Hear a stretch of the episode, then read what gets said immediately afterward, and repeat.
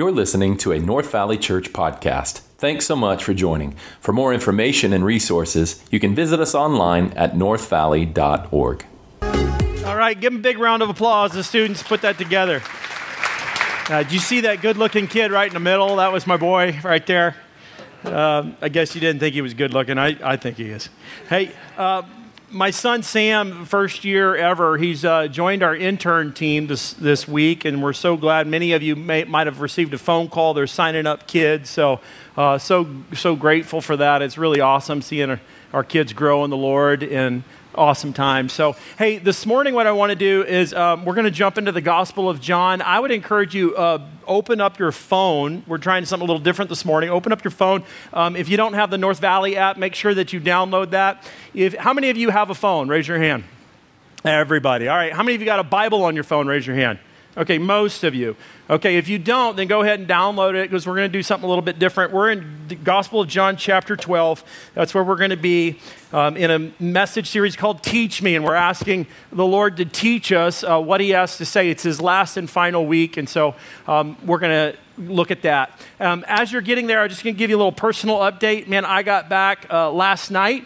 And so I was overlanding. I got invited. There's a thing called overlanding. I didn't know it was called that. I just thought it was called like driving your truck in the backcountry. Uh, but apparently, there's this overlanding whole scene that goes on, and it's very cultish like with the Tacomas and the Tundras and the Jeeps. And yes, we'll welcome the Bronco folks into that crowd and some of the Chevy guys too. Uh, but anyway, I was out with a guy named Kevin Bald, his wife Sarah, and their little kiddo. Um, Briar. What a great name for an overland baby. And, um, and then I had my little girl Maya with me. We were out at Lake Powell. We were catching fish. We are having an incredible time. A little tired. Uh, Maya was sleeping in the truck. She's hardcore. She's like 11 years old. She's sleeping in the truck. I told her, Do you not want to sleep in the back where I have like a pickup truck with a camper top on it? She's like, No, Dad, I like the front seat. I look in there and she's like got the seat, seat cranked back. She's all crinked up like this. I don't know how they do it, but they can sleep anywhere. And uh, Maya slept in that front seat for two nights, and she loved it. Didn't bother her a bit. But um, we had a ton of fun. We just got back last night. Um, it was uh, waters rising up in Lake Powell right now. The Colorado, River is, is raging. It's really, really cool to see. Uh, I had an awesome time. But I'm a little bit tired, so uh, if I come off a little slow, um, somebody can just clap your hand and say, Come on, Ryan, and I'll get there. Uh, hey, this morning we're in John chapter 12, verse 27 through 36. Um, we're going to look at kind of the context and then we'll jump into the text. Let me pray. Heavenly Father, we give you thanks so much for the work you're doing in our church and the lives of young people. Um, we're grateful. God, we pray that we'd have the heart and the attitude that says, Teach me, Lord. That, and I pray that for me, I just be a messenger uh, of, of the news that we find in the life of Jesus Christ. Thank you for the sacrifice of Jesus Christ this morning as we look at the cross and all the implications around that cross. Uh, Lord, we pray that we would take it in. In Jesus' name, everybody said, Amen. Well, on Memorial Day, you know, it's a weekend for me to kind of pause uh, and just think about all the folks that have served our country, the folks that have sacrificed their lives so that we can enjoy our freedom. And, and really, this country, we have an incredible amount of freedom uh, as I got in last night, I was like, Leslie, I love the United States of America. It is amazing. There's so much land, there's so much wonderful opportunity. Um, but all of that came at a price.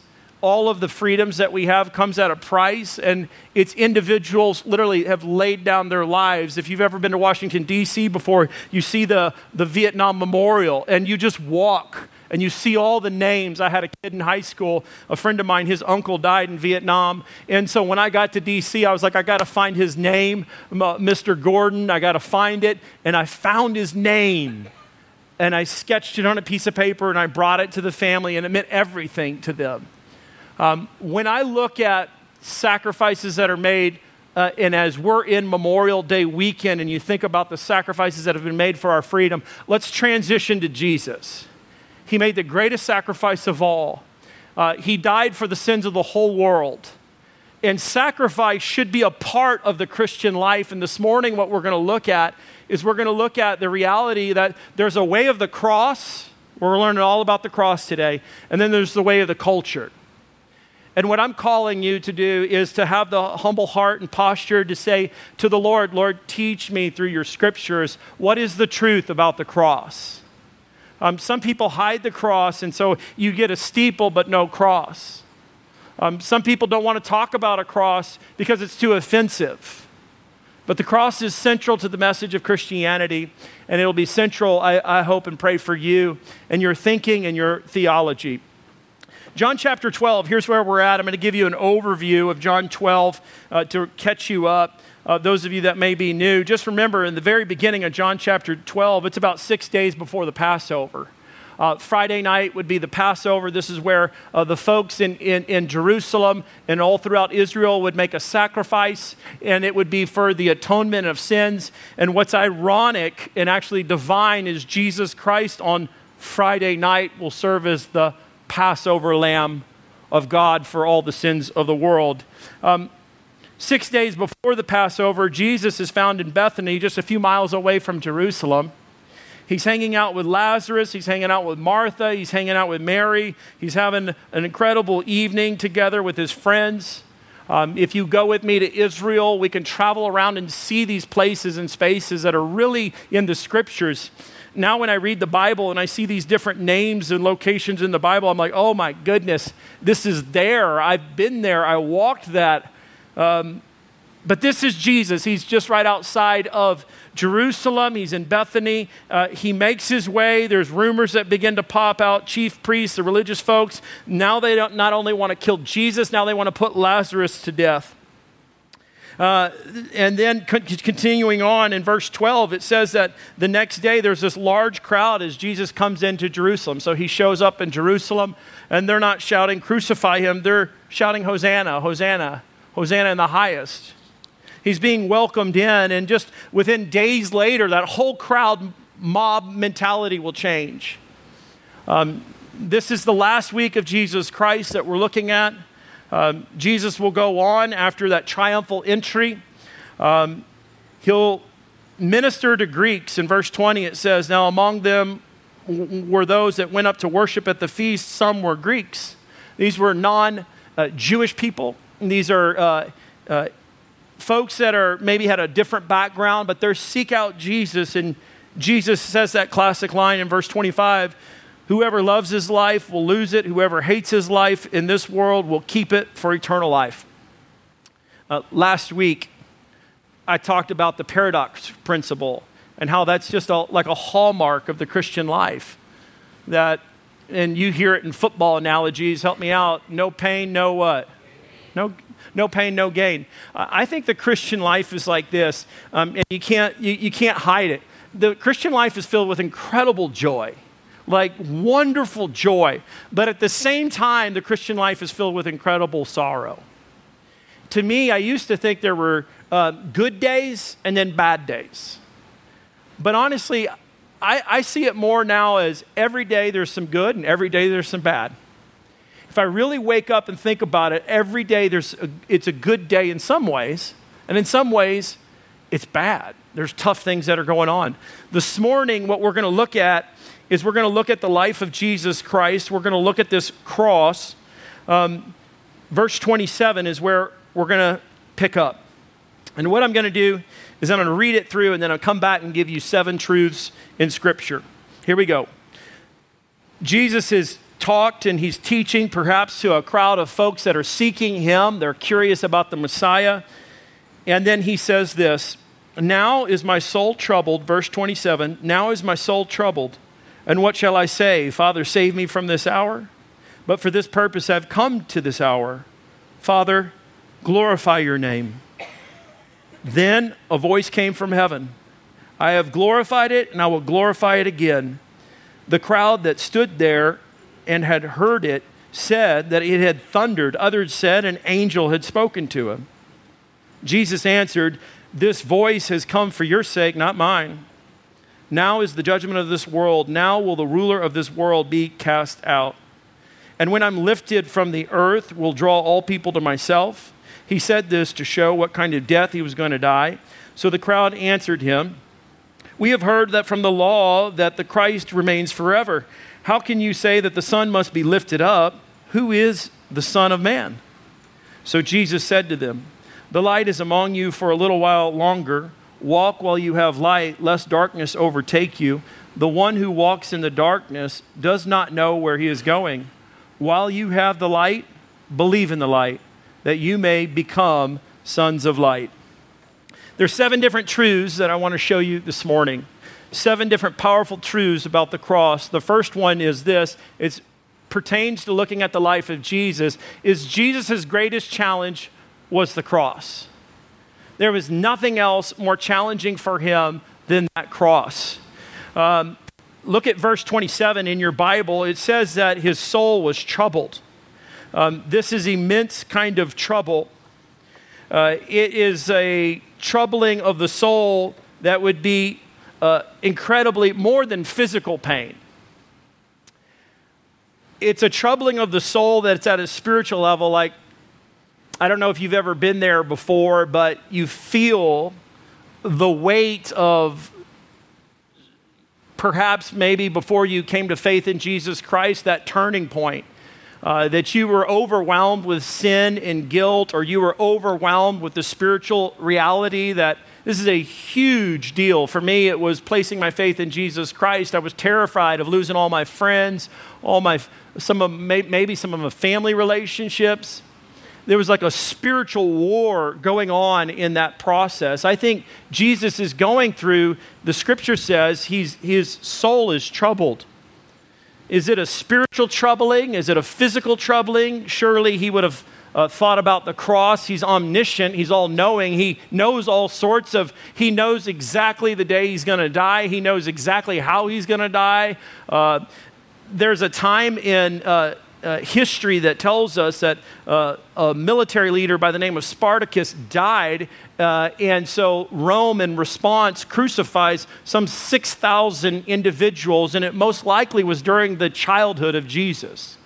How traumatic that would be. That would be like lining up from I 17 from uh, North Valley all the way up to Flagstaff, uh, 6,000 uh, crosses with individuals crucified. Surely Jesus was troubled because he thought about the cross, but I think it's more.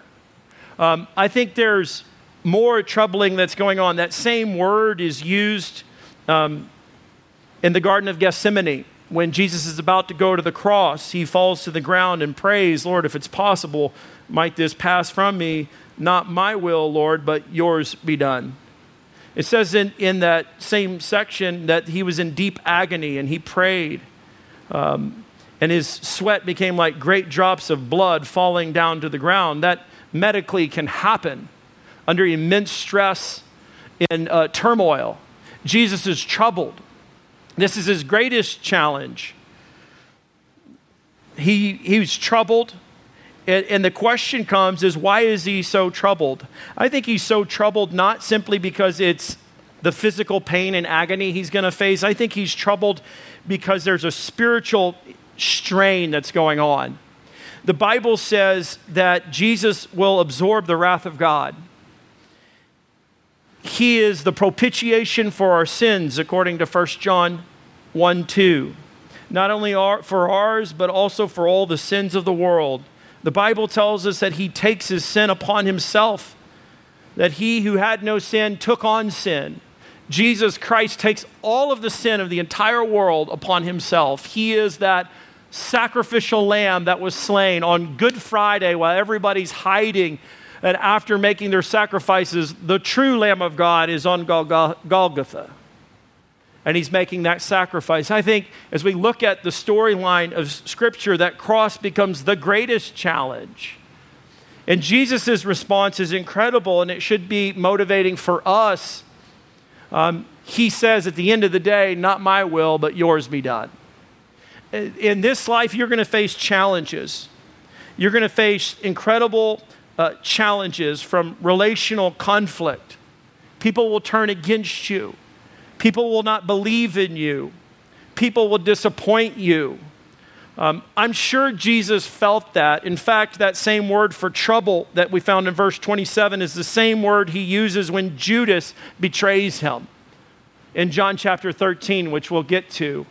This suffering that Jesus is going through is like the suffering that oftentimes we go through. It's the emotional, it's the spiritual wear and tear.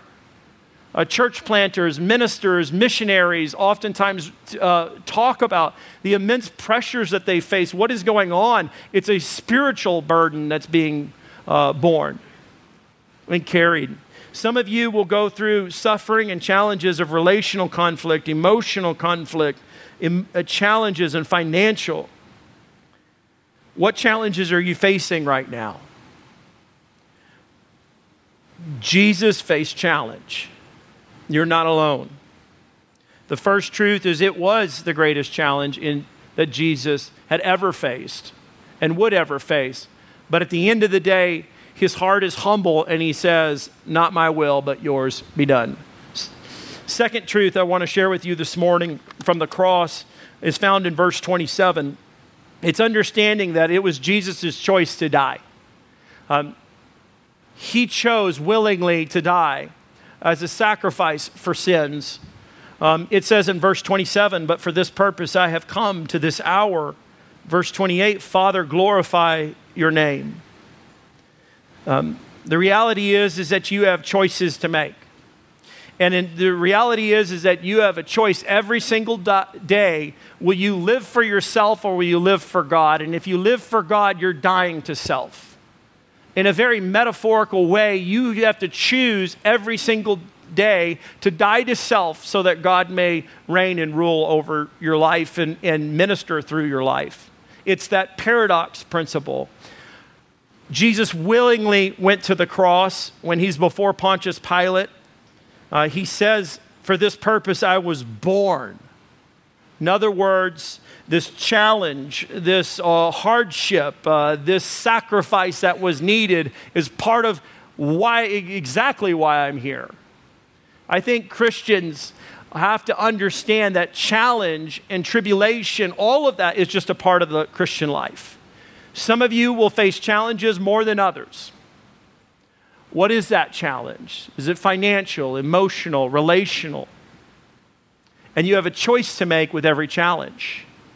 You have a choice to make. Will I live for myself or will I live for God in this moment? The hour has come, is what the scripture says. You have a choice to make. Will you follow the way of the cross or will you follow the way of the culture? I'm concerned right now for American Christians. I'm concerned because I think that if it's fair to say, uh, we spend far more time being perhaps uh, influenced by media more than the Messiah.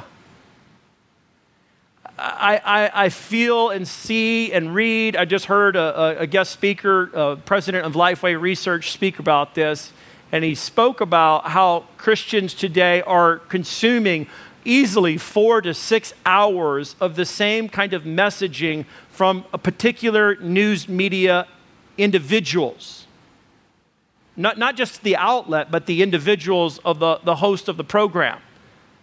And so um, they've, in a sense, uh, and, it, and there's nothing wrong with gaining media and learning, but the problem is, if you, right, if it's fair to say, if you look at the media and listen to it, so much of it is filled with anger, hostility, hate. Uh, there's very much divisive language. I mean, in journalism, they say if it bleeds, it what? Reads. Those of you that were in journalism knew that. The rest of you, you're like, what?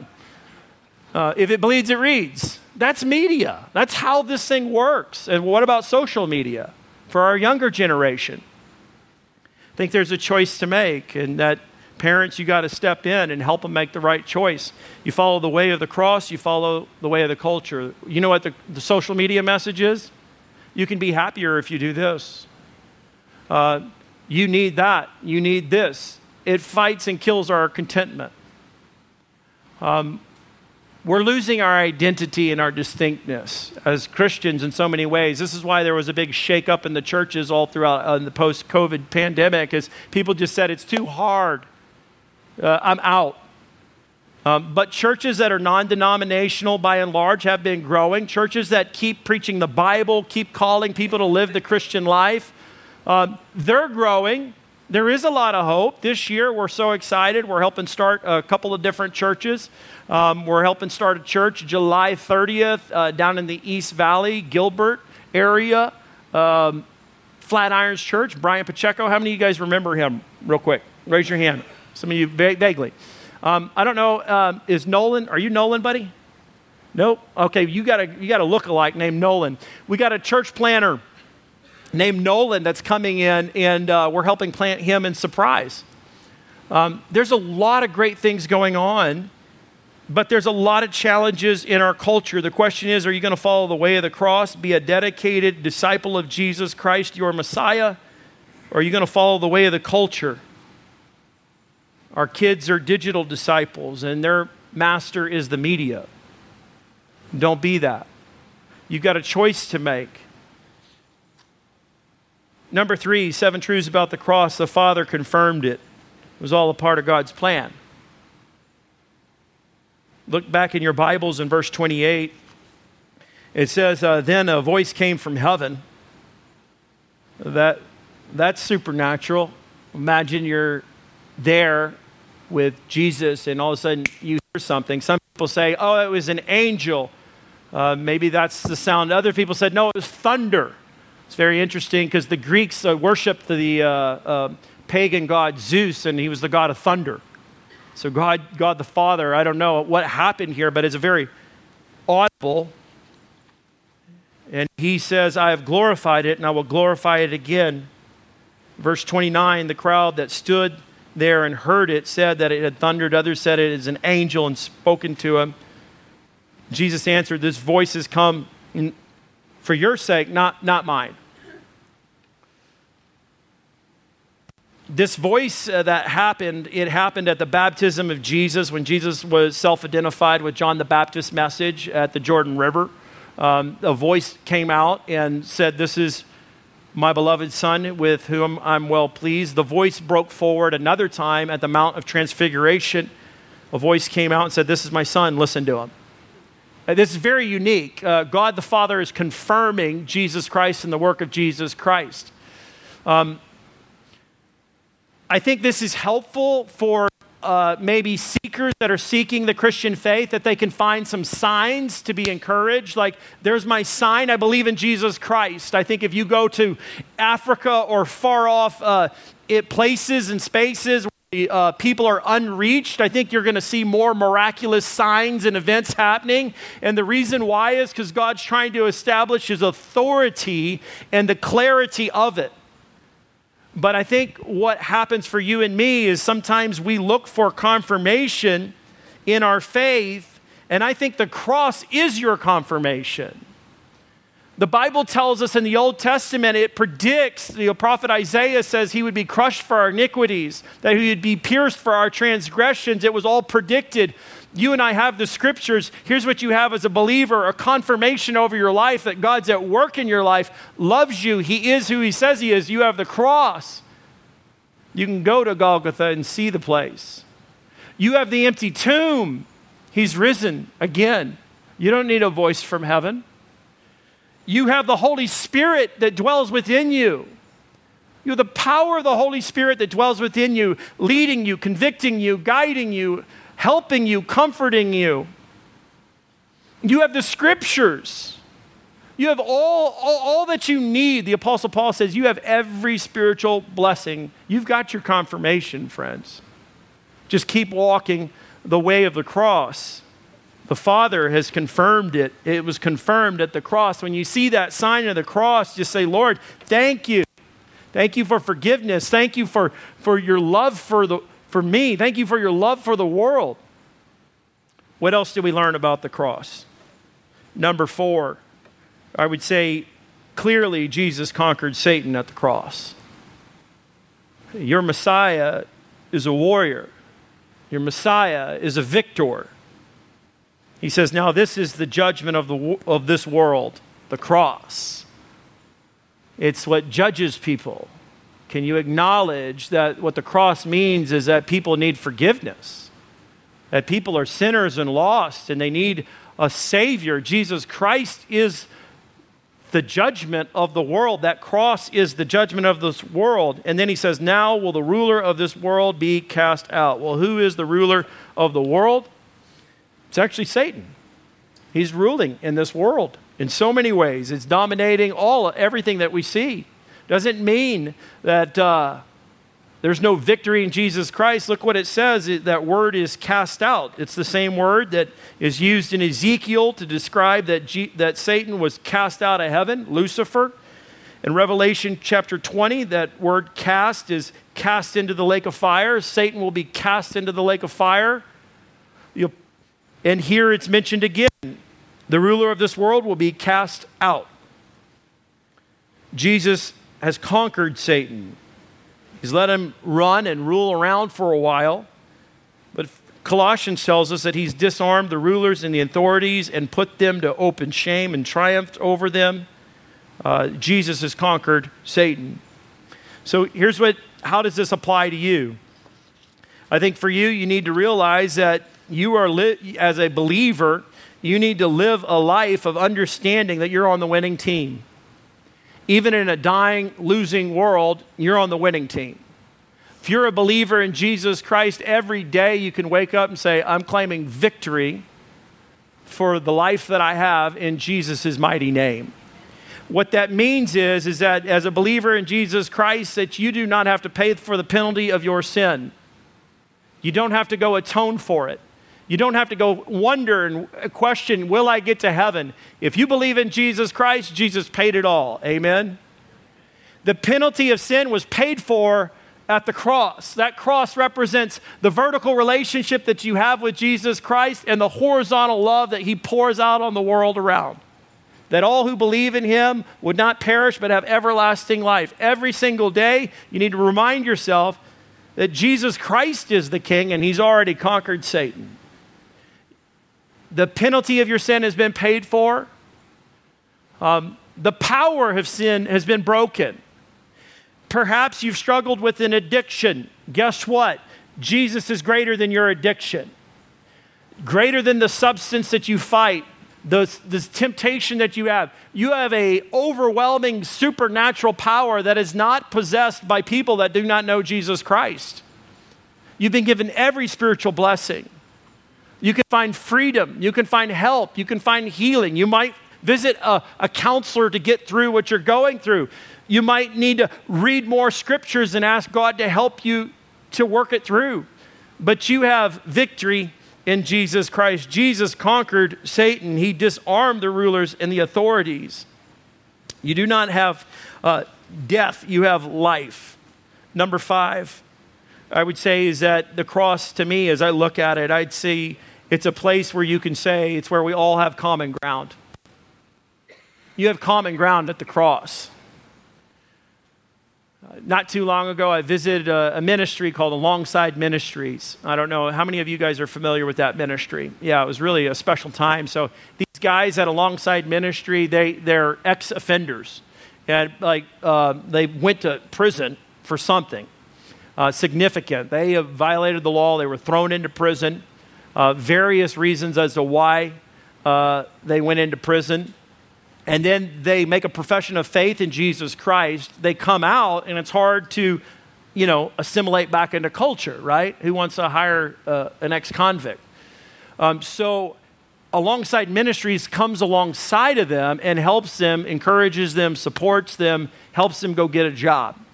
Our church visits and ministers there. Uh, many of you have been there before. And uh, one night I decided to go along and see what they were doing.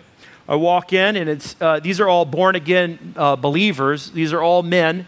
Uh, they're all tatted up. They look big and tough. They work out like every day. You know, I don't know if that's a prereq for, for prison and post prison, but you're buff, you know. Um, some of us might need to go to prison just to get worked out, you know. Uh, so these guys are tough. They're, they're bowed up. I walk in, and literally, like, the first thing out of my mouth is, I'm thinking, like, what, what are you in for? Like, that's completely inappropriate. You don't ask that at a dinner. Um, so I, I, bit my tongue. Thankfully, nobody heard me uh, say that, but I'm sitting there thinking, man, what is this guy in for? And instead of talking about what he was in for, I asked him about what'd you do before prison? And he told me, man, I love to hunt. I love to, you know, go explore the back country. And I said, really, that's cool. Where, where'd you go? And he said, Congress, Arizona, just all around Congress and Hillside. I said, man, that's really cool. That's, that's where I go explore. And he's like, well, tell me, how is everything doing out there? And I told him all about it. And we spent the evening talking about the things that we had in common. But you know what we had more in common than anything? A love for Jesus Christ an awareness of our need for Jesus, awareness of our weaknesses, awareness of our downfalls, and our reliance on God's Word and Jesus Christ. The cross is that common ground for all people. Look in your scripture, John chapter 12, verse 32. Jesus said, And when I'm lifted up from the earth, that's the cross. He said, I'll draw all people to myself all people. All kinds of people. I think when you and I get to heaven, we're going to see it's filled with all kinds of people. Some of folks that are in heaven, you're going to be like, How did you get in? Other folks are going to be like, Man, it's amazing to see everybody here. Um, the Bible tells us that all have sinned and fallen short of the glory of God. The Bible says that if we say we have no sin, we deceive ourselves, and the truth is not in us. What you have in common with every person on the planet is that every single person on the planet sins.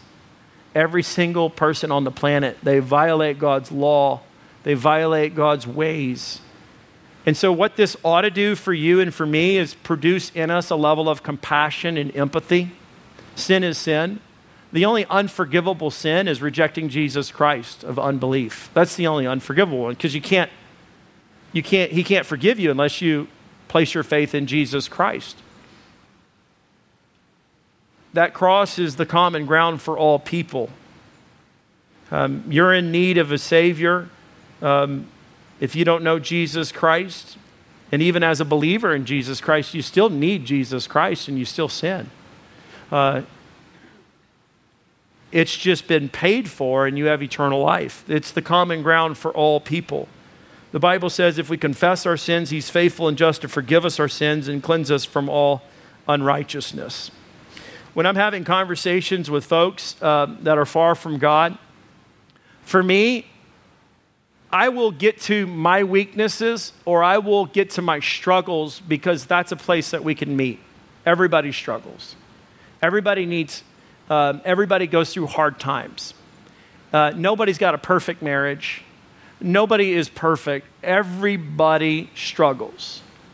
And I think as a people, when that cross becomes more central, we begin to see, man, hey, we're all on the same ground. We're all sinners in need of a, a Savior. Amen?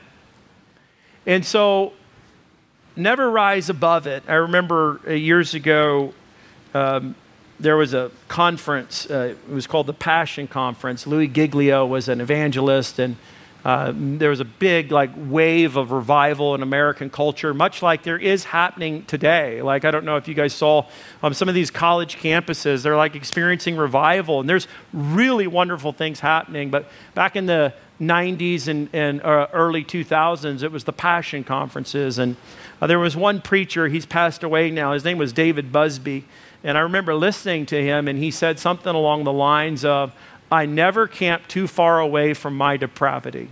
And he got my attention because I love to camp. And then he said, But I never camp too far away from my depravity. And what he meant by that is I never want to forget and I go too far away from remembering just how messed up I am and how much I need God.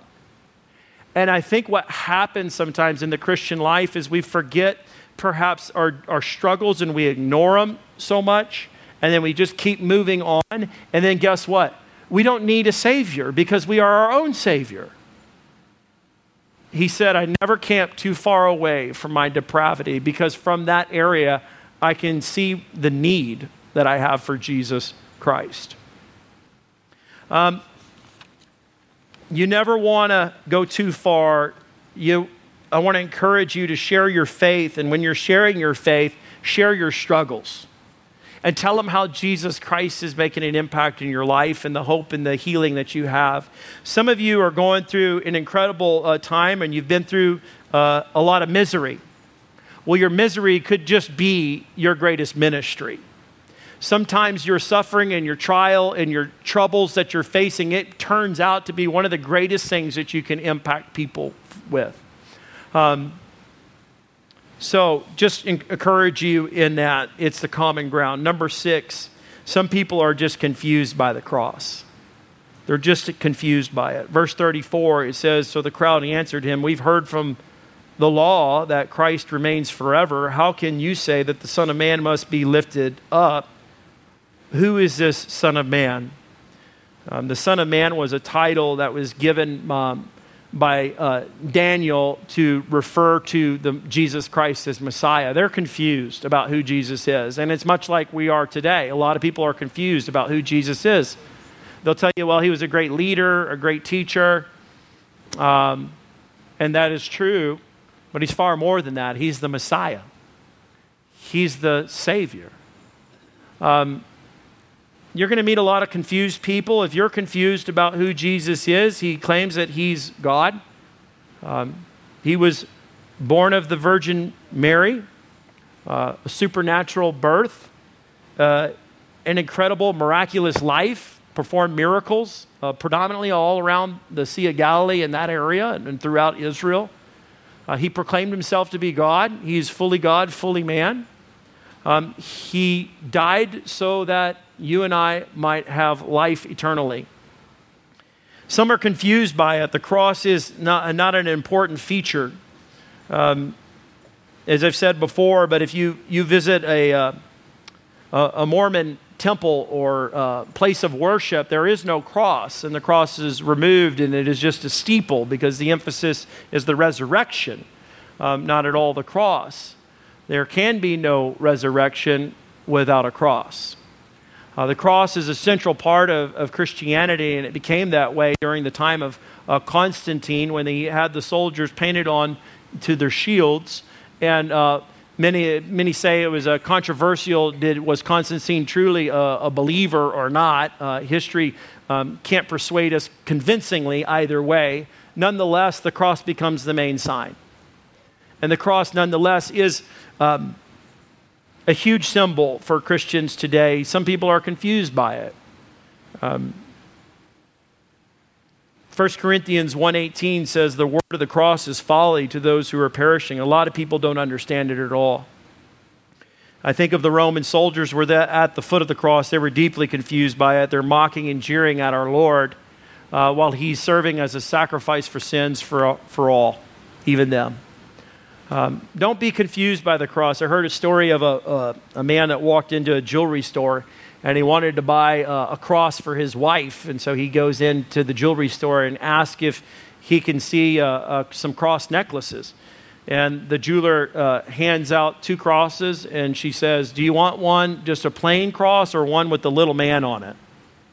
Uh, having no idea who this little man was, it, it is Jesus. A lot of people are confused uh, by the cross. Number seven, the cross changes people. Uh, I am who I am because the cross. I found forgiveness. Um, I am who I am because I realize that God can do something great and redeem people. I do what I do because the cross is a message of hope and forgiveness and healing.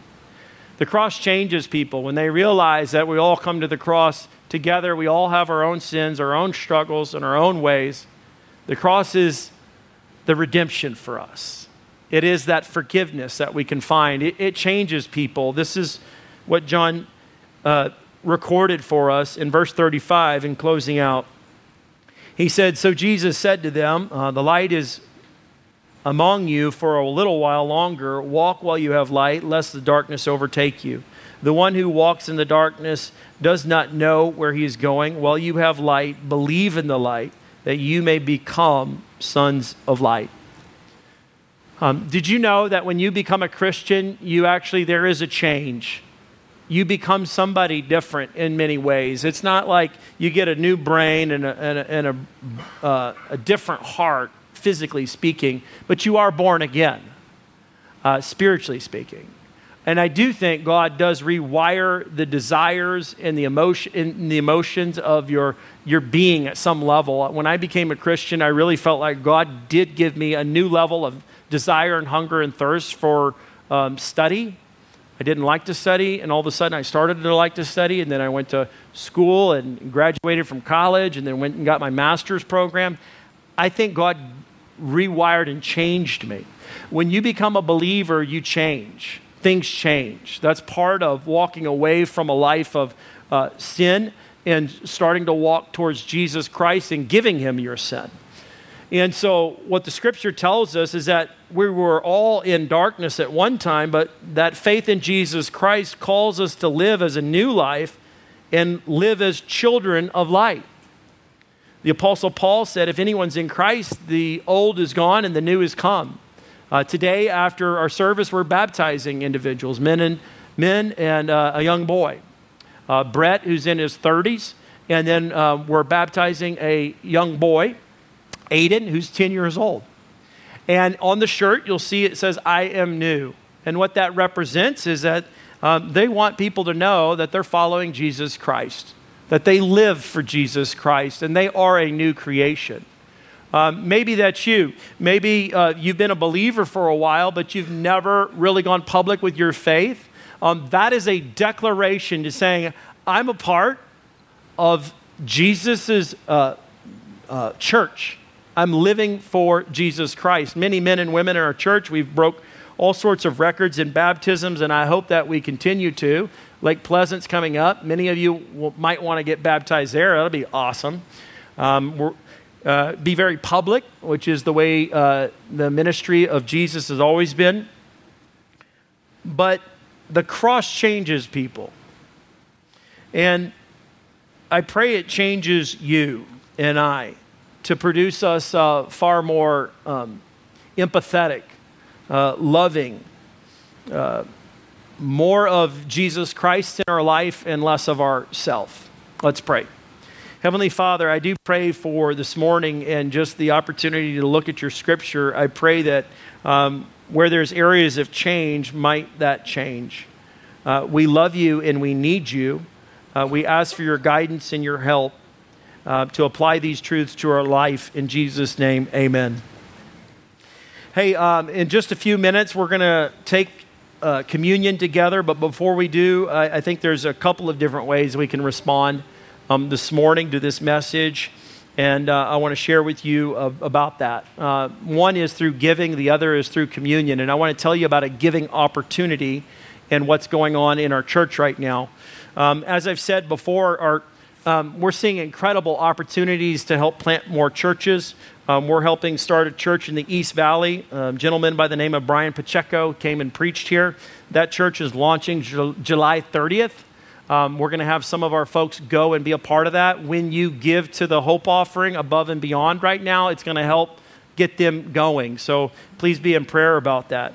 Um, we have Orbit Church that we're getting ready to launch, uh, Lord willing, in early January uh, or the new year. Could take a little longer. Um, we've got another church called the Garden Church. Um, Pastor Nolan, his look-alike, is right over there. And uh, I thought he was coming this morning. And so um, we're helping start them. They're launching in September uh, in Surprise, uh, starting that church. And these individuals have done an incredible job. Um, we've got a missionary in Scotland right now that is in need of continued support, which we pledged. And then on top of that, with our finances as a church, we've got scholarships that we're trying to award by Tuesday for all of our camps and all of our kids. And guys, um, all of that is incredibly expensive. All the costs went up on camp. Um, we've had more scholarship requests than we've ever had in this church. And so, what I'm asking is that you would help us as a church consider giving above and beyond your regular giving so that we can cover up and meet these needs with scholarships and, and support, missionary support, and starting these new churches. I'm praying the number is $10,000 uh, that would help us to meet these needs as if you were with us earlier in the year, I shared with you about how just kind of our quarter one, uh, 2023, has been a lot uh, leaner than it was in 2022. And that's just inflation. You know, that's part of inflation and what's going on. So, would you pray about that, helping make up that difference? Some, um, I'd ask that you consider uh, giving uh, to some to help with some of those needs, or maybe some of you can help with all of it.